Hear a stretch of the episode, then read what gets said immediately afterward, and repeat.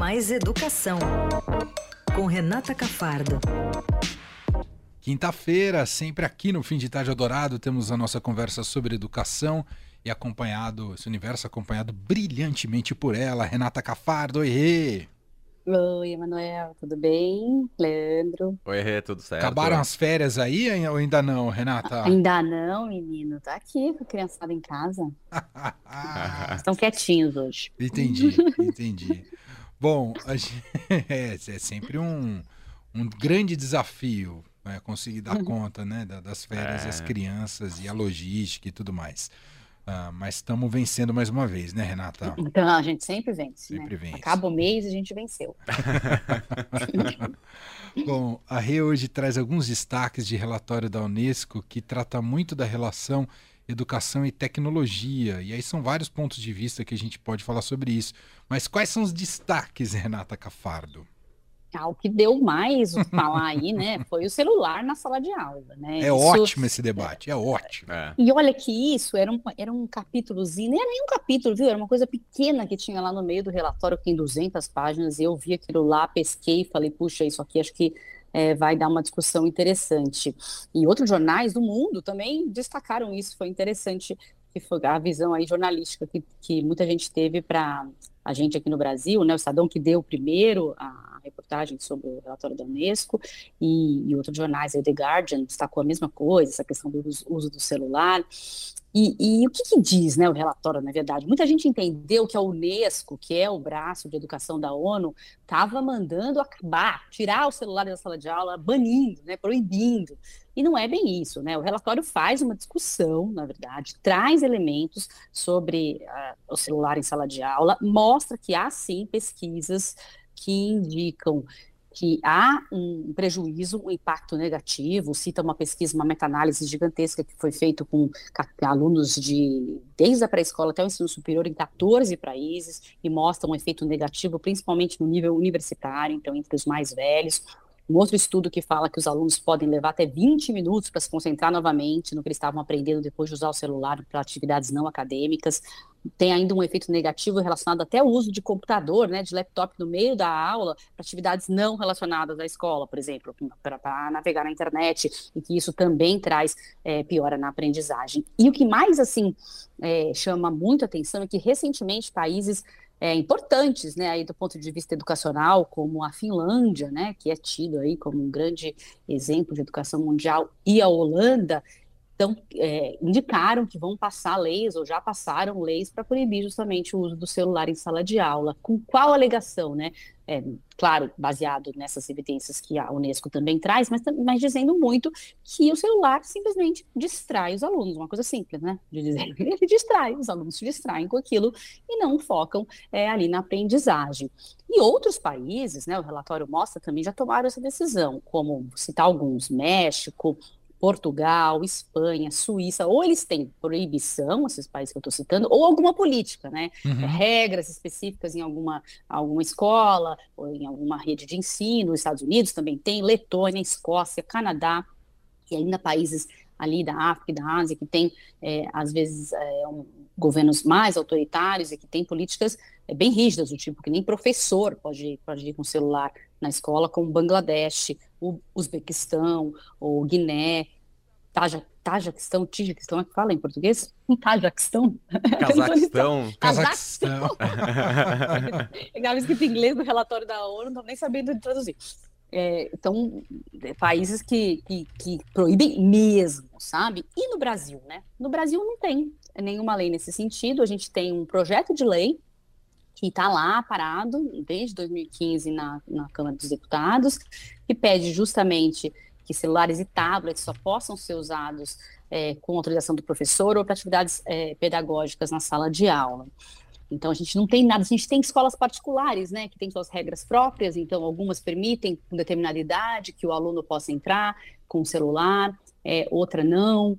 Então, é algo que, que ainda é discutido pontualmente no Brasil, é, eu diria que, é, se é para dar uma opinião pessoal, eu é, realmente não acho que tem que ser banido o celular em sala de aula, é, porque essa proibição não leva a muita coisa. A gente começar a proibir a tecnologia ou, ou, ou qualquer, qualquer aparelho, né, equipamento é, tecnológico, hoje não faz muito sentido, né, para esses adolescentes, para essas crianças, para esses jovens, obviamente não, não, vai fazer com que eles necessariamente foquem. A gente tem que é, é na verdade, fazê-los é, usar esses aparelhos uhum. na escola de uma maneira interessante, porque há aplicações interessantes, né, e educacionais para os celulares. Esse é o ponto, como ele se transformar durante o exercício da aula ali, né, da execução da aula, numa ferramenta que potencializa o aprendizado e não uma ferramenta de distração, né? É de difícil você né? conseguir, né? É, conseguir. É difícil, né? A gente mesmo se distrai, né? Opa. Hoje falando sobre esse assunto na, de manhã também com a Carol aqui na Eldorado e a, a gente se, se, distrai, né? A gente está olhando para o celular para procurar alguma coisa de trabalho, de repente nós já estamos ali no Instagram, né? Quando eu, opa, mas não era isso que eu estava vendo, o que eu estava vendo mesmo? Daí lembro do que estava procurando. É Estava olhando aqui mesmo? É isso. Mas se a gente começar a proibir, você vê, as pesquisas mostram que até o computador na sala de aula, se ele, se ele começar a navegar, ele também se distrai. Então, ele vai poder ter computador, mas também, né, que não é só o celular, né? É, então, eu acho que a proibição não é o caminho, e a Unesco diz claramente que a proibição não é o caminho, que tudo tem que ser é, conversado, feito de uma forma colaborativa, professores, alunos têm que entrar nessa discussão do quanto aquele celular está interferindo ali na aprendizagem, o aluno poder é, refletir sobre aquele uso, né, para ele aprender até para a sua vida adulta, né, o quanto que ele tem que usar o celular, quanto tem, tem que ser dependente daquilo, e em que ambiente, em, qua, em quais momentos ele tem que ser usado para uma coisa ou outra, né, isso é uma aprendizagem também, se ela não começar na escola, né, se a gente já começar proibindo logo de cara os adolescentes em geral, né, que são eles que mais têm celular, eles não vão aprender nem para a vida adulta depois como se portar com esse celular, né?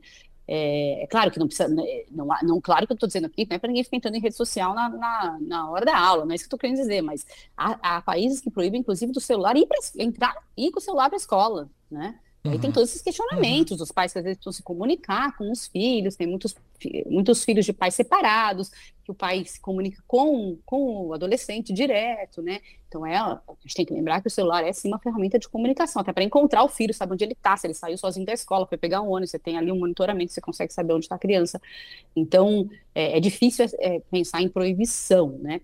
Mas alguns, alguns países aí estão tentando, até depois que eu publiquei a matéria ontem, alguns secretários é, estaduais comentaram a matéria comigo, disseram, acho muito difícil implementar numa rede de ensino no Brasil, acho que é, é possível tentar fazer uns pilotos para ver se funciona, mas ninguém achou que isso é possível de acontecer aqui. E tem também, ah. fora o celular, tem também a questão da inteligência artificial, né? Também é discutida ali num pedaço do relatório, que aí é uma discussão é, até mais profunda, eu acho, né? Emanuel, a gente fica falando aí do chat GPT. Ah, no sentido que... do, dela ser usada para enfim, é, pesquisa, ajudar a pesquisa. Exato, exato. É, porque assim, é, é, é uma reflexão que eu, que eu tenho feito e é, acho que a gente vai fazer por muito tempo, a gente não consegue ainda saber quais são os limites, né? Onde é que ela vai parar, né? A inteligência artificial, o que, que ela vai ser possível, o que vai ser ela vai poder fazer. É, mas hoje, é, ela é muito usada para isso, né? Quando os alunos querem, é, às vezes até é, burlar ali, né, as regras, elas pedem para que, para que o chat GPT escreva um trabalho para você. E hoje, a gente pode dizer, não, mas aí as informações que vêm não são confiáveis, são não checadas, podem, são ruins, tem vieses, sim, tem todos esses problemas hoje. Mas eu acredito que em pouco tempo vão ser perfeitas as informações que vão vir do chat GPT, né? Mas sabe qual que é o grande problema da educação? É que a educação é processo, né? Não é a nota 10 que você vai tirar com um trabalho perfeito que veio do chat GPT. O que o aluno está perdendo é. é. o processo é de aprendizagem. A leitura, a reflexão que vem com a leitura, ao fazer esse trabalho, as tentativas, né? a experimentação que se faz de usar uma palavra ou outra na hora de escrever, é, toda a discussão ali que você faz com você mesmo sobre quais são os pontos mais importantes que você vai destacar naquele trabalho. É, tudo isso é, não necessariamente vai te dar a melhor nota que o chat GPT vai te dar, mas vai te dar é, um processo, né? Vai te, vai te treinar seu cérebro de alguma forma para muitas coisas da vida, e não só para aprender na escola, não, né? Para aprender na vida, para aprender a se relacionar, para aprender a ouvir os outros, para saber planejar, para interagir né, com as pessoas, para ter empatia. Né? O processo de aprendizagem ele é importante para a vida, né? Não só para a escola, não só para aquisição de conteúdo. Isso que eu estou querendo dizer. O chat GPT pode te dar todo o conteúdo, pode ser aquele transmissor de, de, de conteúdo é, por segundo. Né? Você pede uma coisa, vem, vem, vem, vem, instantâneo. Mas aprendizagem não é isso, É né? isso. Então é isso que me- me- eu me preocupo. Se, se a partir do momento que, a, que, o, que o resultado né, das, nossas, das nossas tentativas, das nossas brincadeiras aqui com o chat GPT forem perfeitos, forem textos publicáveis, textos que possam ser enviados para para professores de faculdade, de universidades e serem perfeitos, tirarem uma nota 10, é, esse, os jovens ou qualquer pessoa, né, os adultos podem parar de refletir, né, de aprender. Né? Então ele pode entrar no propósito maior da escola, né? E, e a- o relatório da Unesco fala isso, né? Num dado momento eles falam que essas ferramentas, eu vou até ler, podem exercer um impacto negativo na motivação do estudante de conduzir pesquisas independentes e achar soluções. Eles na verdade não dão uma resposta do tipo é, já ChatGPT vai acontecer isso, também não use. Mais uma vez eles falam, não se sabe ainda o que vai acontecer. Por muitos anos a gente vem dizendo que pode aparecer, né, que, ah, que a tecnologia vai revolucionar. Será que que é essa agora que acaba com o professor, né? Tem todas essas discussões e, se- e ainda se questiona se o ChatGPT, ChatGPT é isso, né? Não se sabe se ele vai ser essa grande revolução ó, ou vai ser só mais uma, né? Como a gente se acostumou com outras tantas e continuou fazendo muitas coisas da mesma forma, só com a ajuda da tecnologia.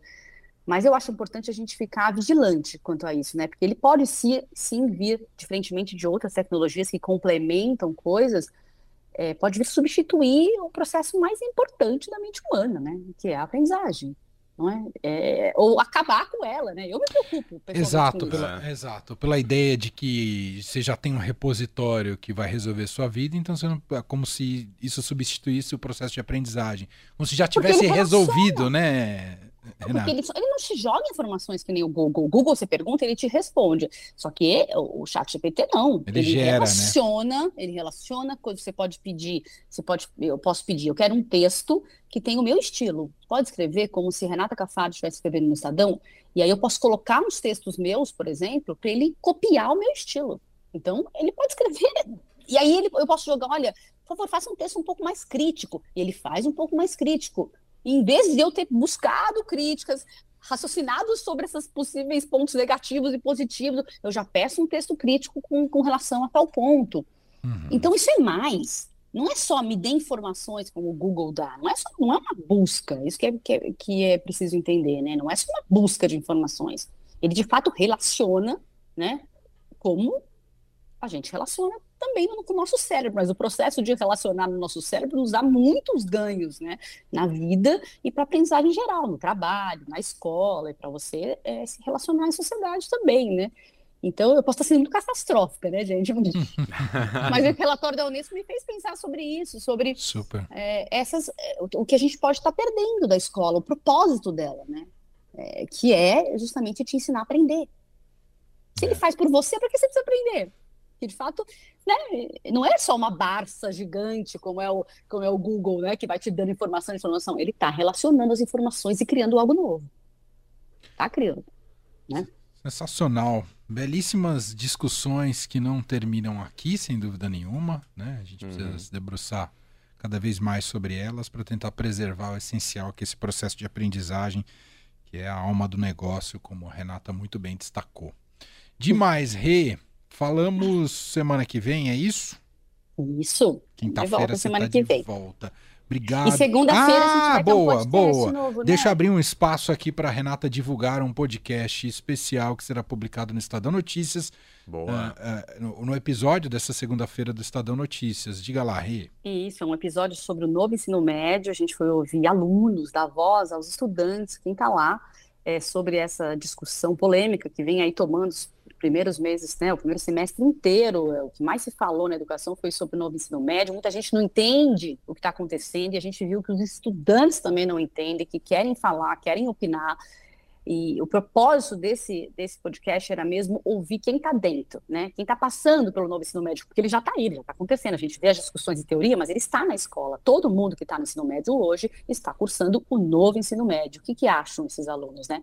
É isso que a gente vai mostrar nesse podcast que vai estar aí, na, aí no seu feed aí do Spotify ou do seu agregador de áudio que você escuta no Estadão Notícias na segunda-feira. Muito bem, é isso, não perca. Renata Cafardo volta semana que vem. Um beijo, Rê. Obrigado. Beijo, gente. beijo. Obrigada.